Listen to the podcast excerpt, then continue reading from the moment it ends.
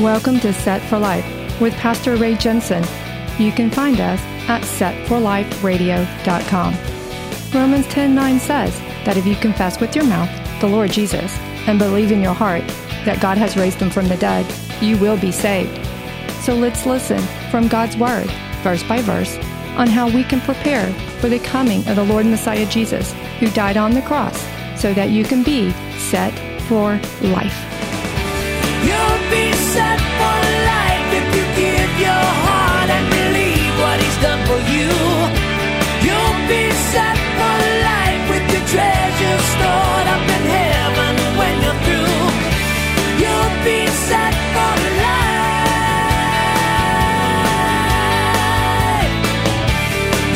The Lord had put away his sin, and David did not die for what he had done.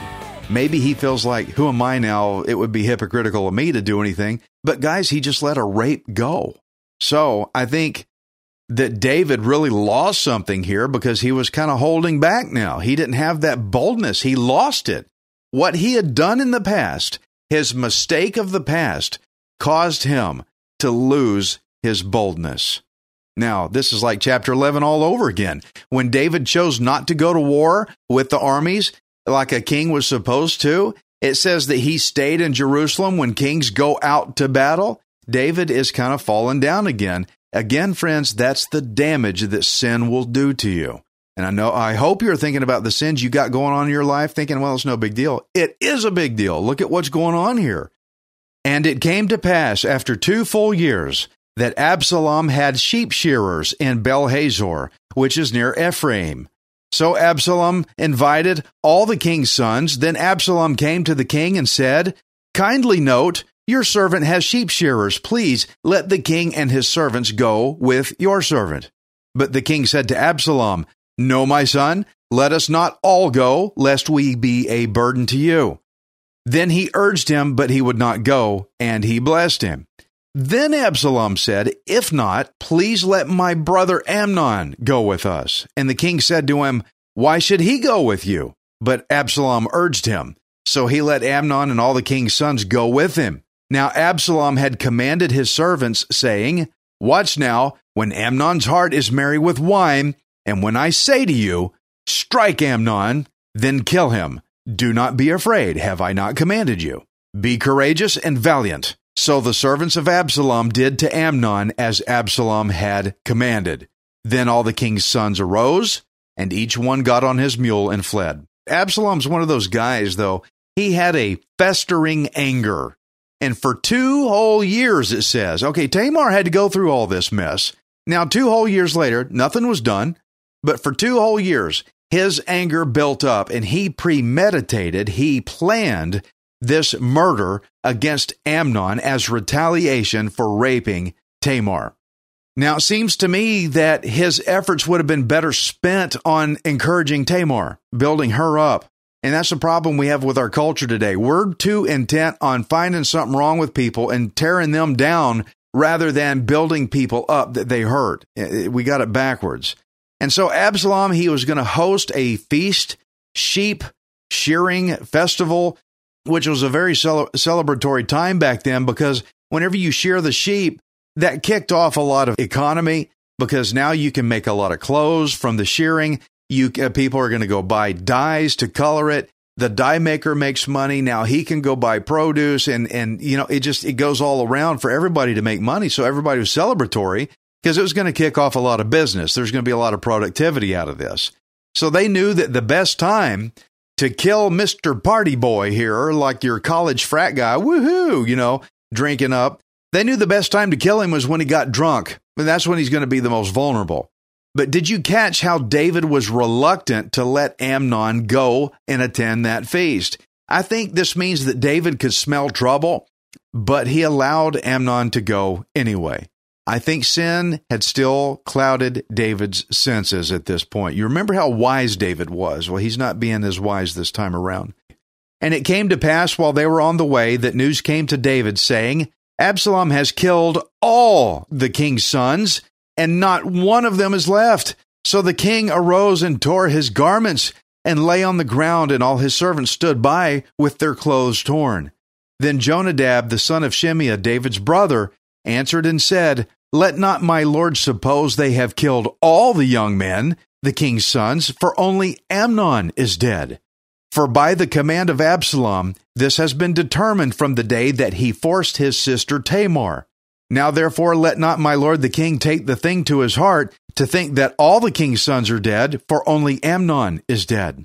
Then Absalom fled, and the young man who was keeping watch lifted his eyes and looked, and there many people were coming from the road on the hillside behind him. And Jonadab said to the king, Look, the king's sons are coming. As your servant said, so it is. So it was, as soon as he had finished speaking, that the king's sons indeed came, and they lifted up their voice and wept. Also the king and all his servants wept very bitterly. But Absalom fled and went to Talmai, the son of Ammihud, king of Geshur, and David mourned for his son every day. So Absalom fled and went to Geshur and was there three years. And King David longed to go to Absalom, for he had been comforted concerning Amnon, because he was dead. So now Amnon is dead. Amnon died. This now makes two sons. We got two sons are now gone, and two out of four are going to eventually die because David had pronounced by law on the mystery man of Nathan's story that the guilty man should die and he should pay back fourfold. Now David got out, got away from dying because of the covenant; his sin was put away from him. But the consequences are going to happen. With the sword is going to be in David's house, is going to kill other people and four of his sons are going to be dead eventually. Son number two is dead. Now we're up to two sons gone. He's halfway through the fourfold pronouncement of death. And so Absalom ran off to hide with his grandfather Talmai. And here's the story. Everybody's running off all this damage. But you know, guys, we never hear anything about T- uh, Tamar again. That's the last we heard of her. And this is a sad, sad story because you want to know, well, what happened to Tamar? I don't know. It doesn't say. Sad story, but it shows us, guys, how bad sin will trash your life. It'll mess up your life. You're thinking, yeah, Ray, well, you know, I, yeah, but I'm saved. You know, my life's okay. I'm saved. I belong to the Lord. And, you know, Ray, they fell into this mess, but I won't because Jesus is in my heart and I'm pretty smart now. I've got godly wisdom. This can't happen to me. I, th- you know, I think the best way to put it is this can't happen to me. I'm a follower of Jesus. I'm a follower of the Lord. I want you to remember in 1 Samuel 18 14, because I want you to know this can happen to you. 1 Samuel 18 14, it says, And David behaved wisely in all his ways, and the Lord was with him. Okay, David had the Lord. He had the Lord too. David was wise. That's why Saul never could touch him, because David was very, very smart. David understood beyond just smarts and beyond common sense. He had God given wisdom. And yet, even David fell into this. Don't ever say this can't happen to you. Now, there's four main people in this story that found themselves caught up in a bad situation David, Tamar, Amnon, and Absalom. But David is the one that caused it all. He's the one that started this whole mess. How, Ray? Because the Lord told him in 2 Samuel 12 and 10 The sword shall never depart from your house because you have despised me and have taken the wife of Uriah the Hittite to be your wife. Thus says the Lord, Behold, I will raise up adversity against you from your own house. That's the Lord's judgment against David for what he had done. David did bad stuff, and this is what the Lord's doing. He's raising up adversity. And every time sin jumped off David onto somebody else, it got worse each time. Tamar did nothing to cause any of this, but she was hurt by it. You saw the pain in her. Amnon didn't cause it, but he added to the problem. David caused it, Amnon did not, but Amnon added to the problem even more. And when Absalom added his own sin to it, Amnon died for it. David was protected under covenant. But look at all the mess for other people. David was under covenant, but he abused that covenant with God because while under covenant, while knowing he had the Lord's promise, he committed adultery and he committed even murder. And he became too concerned with his own affairs to take care of his children. David neglected his children. You got to think about the fact that he was having children all over the country. Remember, he had wives everywhere and children everywhere. How can he spend enough time with all of these children? He can't. He neglected them. But, friends, what I'm trying to say in this is do not abuse covenant. Never abuse the covenant that you've been offered by God. However, I do want you to understand that nothing a man does will ever stop God's covenant if it's an unconditional covenant, okay? And now this this part of the story now is for us. If you're a believer in Jesus Christ, know that you are under covenant with God. And if you abuse this covenant, the covenant that Jesus made for you on the cross, if you abuse this covenant by playing around with sin, you thinking to yourself, I've got God's favor. I can do whatever I want now. I'm going to go to heaven when I when I die. I've got the covenant of the Lord. Jesus is my Lord and you get lazy and you start playing around with stupid sin thinking it's it's all okay no matter what happens. I'm going to heaven no matter what.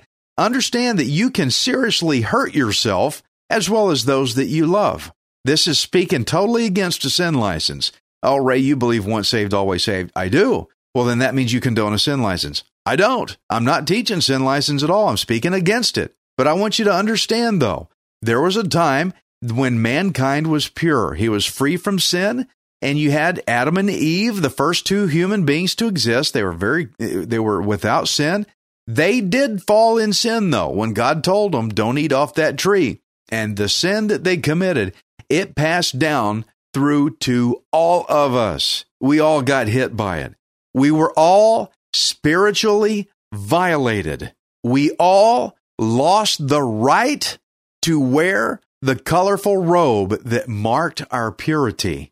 It was a colorful robe of righteousness. We don't get to wear that. We are no longer fit to wear it. It got ripped away from us. We were all left desolate in sin. And the question came up Will we ever be loved by anyone again? Will anyone ever love me now? Will there ever be anyone who will accept me now because I've been violated by sin, fallen, desolate, alone, empty, rejected? Get out. And the door bolted shut. Do we even get to have a future at all? Will anyone ever love us? The answer is yes. There is someone who does love you. There is someone who does accept you, and in him you do have a future. Romans 10:13 For whoever calls on the name of the Lord shall be saved. That means if you call on Jesus, you will be saved. That's the one who will accept you now. Now, just like Tamar had every legal right to force Amnon into trial, to make him pay for what he had done, God had every legal right to drag us into his court to make us pay for the sin that we had done too. Tamar could have used the law to place all the responsibility onto Amnon and make him pay her father to buy her way out. God the Father, he could have used his law to place all the responsibility on you and me to make us buy our way out. But there's no way we could have ever paid it. It's too high. The price is too expensive. Psalm 49 and 7. Truly, no man can ransom another or give to God the price of his life. For the ransom of their life is costly. The Lord God knew there was no way in hell, and I don't say that funny, I say that literally. There was no way in hell that you and I could ever pay that debt off. It was too expensive. It simply cost too much. And so Jesus saw our desolation. He saw us wondering, is there any hope? Is there anyone who will fight for me? Is there any man that will ever take me now? And Jesus looked at you and me and he said, That is my child. I will allow this to go no further. It stops with me. I'm going to do something about it. And that's when he died for us. Romans 5 and 8. But God demonstrates his own love toward us, and that while we were still sinners, Christ died for us. Friends, I want you to read this verse and understand that God did not say, Now you straighten up and then I'll come clean it up. He didn't say, You stop sinning and repent and get right and do all these things, and then I'll die for you. No, look at it, guys. It says He died for us while we were still sinners. Now, the law stated that Amnon was to pay Tamar's father 50 shekels to buy her. Remember that? Who? Jesus parallels coming here to buy her and keep her as his own. He now had to see to her from now on no divorce. Hebrews 13:5 says, "For he himself has said, I will never leave you nor forsake you." Friends, if you get under the blood covenant of Jesus Christ, he will see to your future. You will be his. There will be no divorce, no separation of any kind. He will commit to you. Isn't that good? Now, Tamar could have taken Amnon to the court of law but part of what would have happened in that court of law, it would have furthered her shame because everybody would have known what happened to her. Her shame kept her from wanting to try to do it. She didn't want to take him to court. They put her out and she left. And to think that God still has every right to condemn us if he wanted to, but his word says something that you should take great comfort in. Romans 10 11. Scripture says Whoever believes on him will not be put to shame. Friends, isn't it great knowing what you've you've done in your past and as shameful as, as it is, he's never going to put you to shame. Okay, let's go to court. Let's get rid of these sins, but while we're at it, I want to drag it all out and throw it in your face. No, he's not going to do that. You won't be put to shame. Tamar's colorful robe of purity was ripped from her in shame. It was taken Friends, you come to belief in Jesus, the shame never gets put back onto you. That's why he won't put you to shame. The shame gets put on Jesus at the cross. That's why he died publicly. That's why they had a court case for him. It was a baloney court. It was a fake, made up court, but he was put to incredible shame. He took it for you. And so her robe of purity was taken from her. It was ripped. She couldn't wear it anymore. But as sinners, our robe was taken from us too. But I want you to look at Isaiah 61 and 10. It says, I will greatly rejoice in the Lord.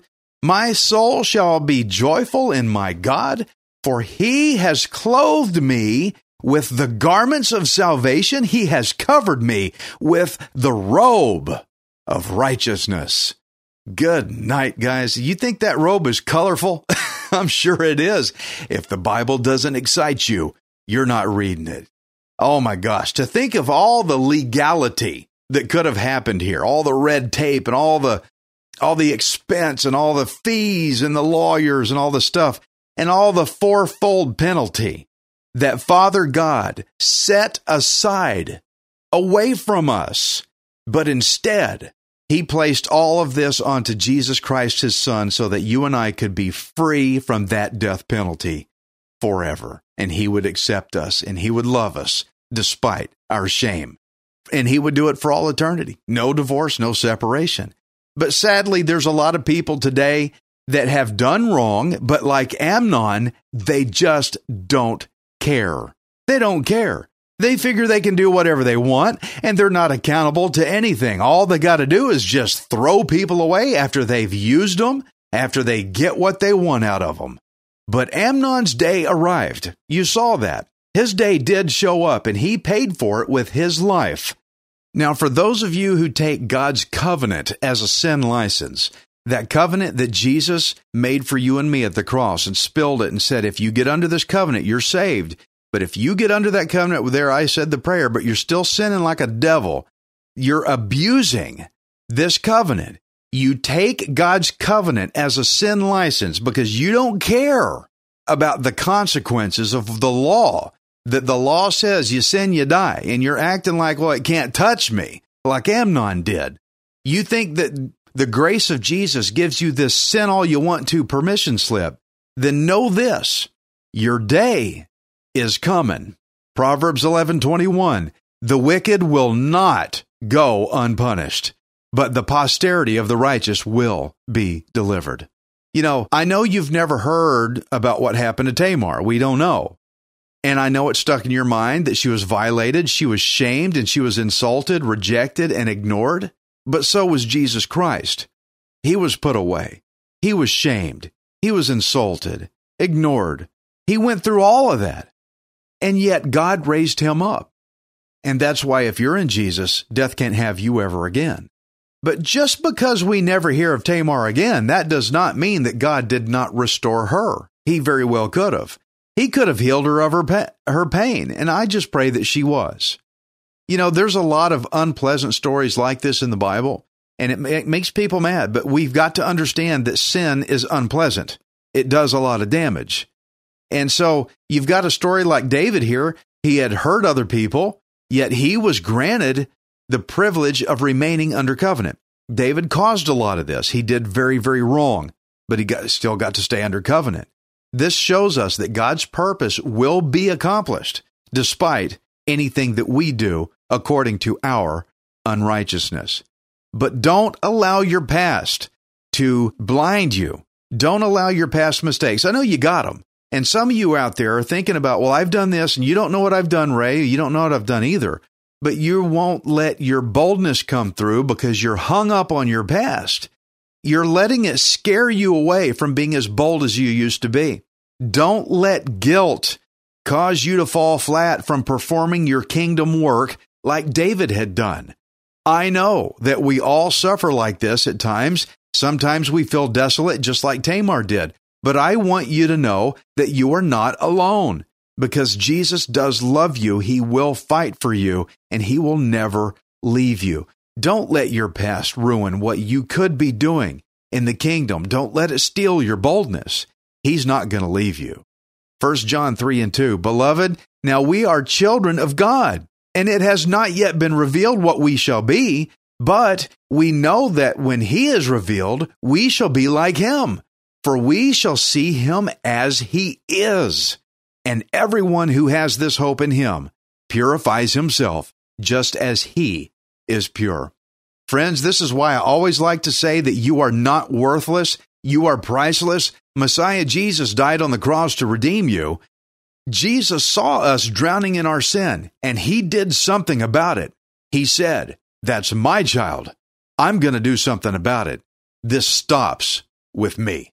Praise God that he did something about it, and he took our sin from us so that we could be under the blood covenant of Jesus Christ, saved for all eternity. If you've never given your life to the Lord and you don't know how, let me lead you in prayer that you can pray along with me. Father, I have sinned. I have blown it. I have ruined it all. I've caused so much damage and I don't know what to do and I can't clean it up. Lord, I can't fix my life. I turn it all over to you. You are now my Lord. That means you're the boss. I'm going to pursue you in your word. I'm going to study to know who you are because I want to obey you. I want to do what you tell me to do. Thank you, Lord God for coming after me, even when I did not care about anything and thought I was untouchable. I now know I'm in big trouble. Thank you for taking care of my penalty for me. I give you my life. Take over. You're the Lord now. I give myself to you. Thank you for giving me eternal life. In Jesus' name, amen. And friend, when you get under that covenant, do not abuse it as though it is a sin license. Rather than abuse it, you should obey it. You should respect it. You should honor God with your life. Thank you, God, for giving me grace that saves, and honor Him through your obedience and by serving Him. That's what you do with covenant. Thank you for being here. We'll see you next time.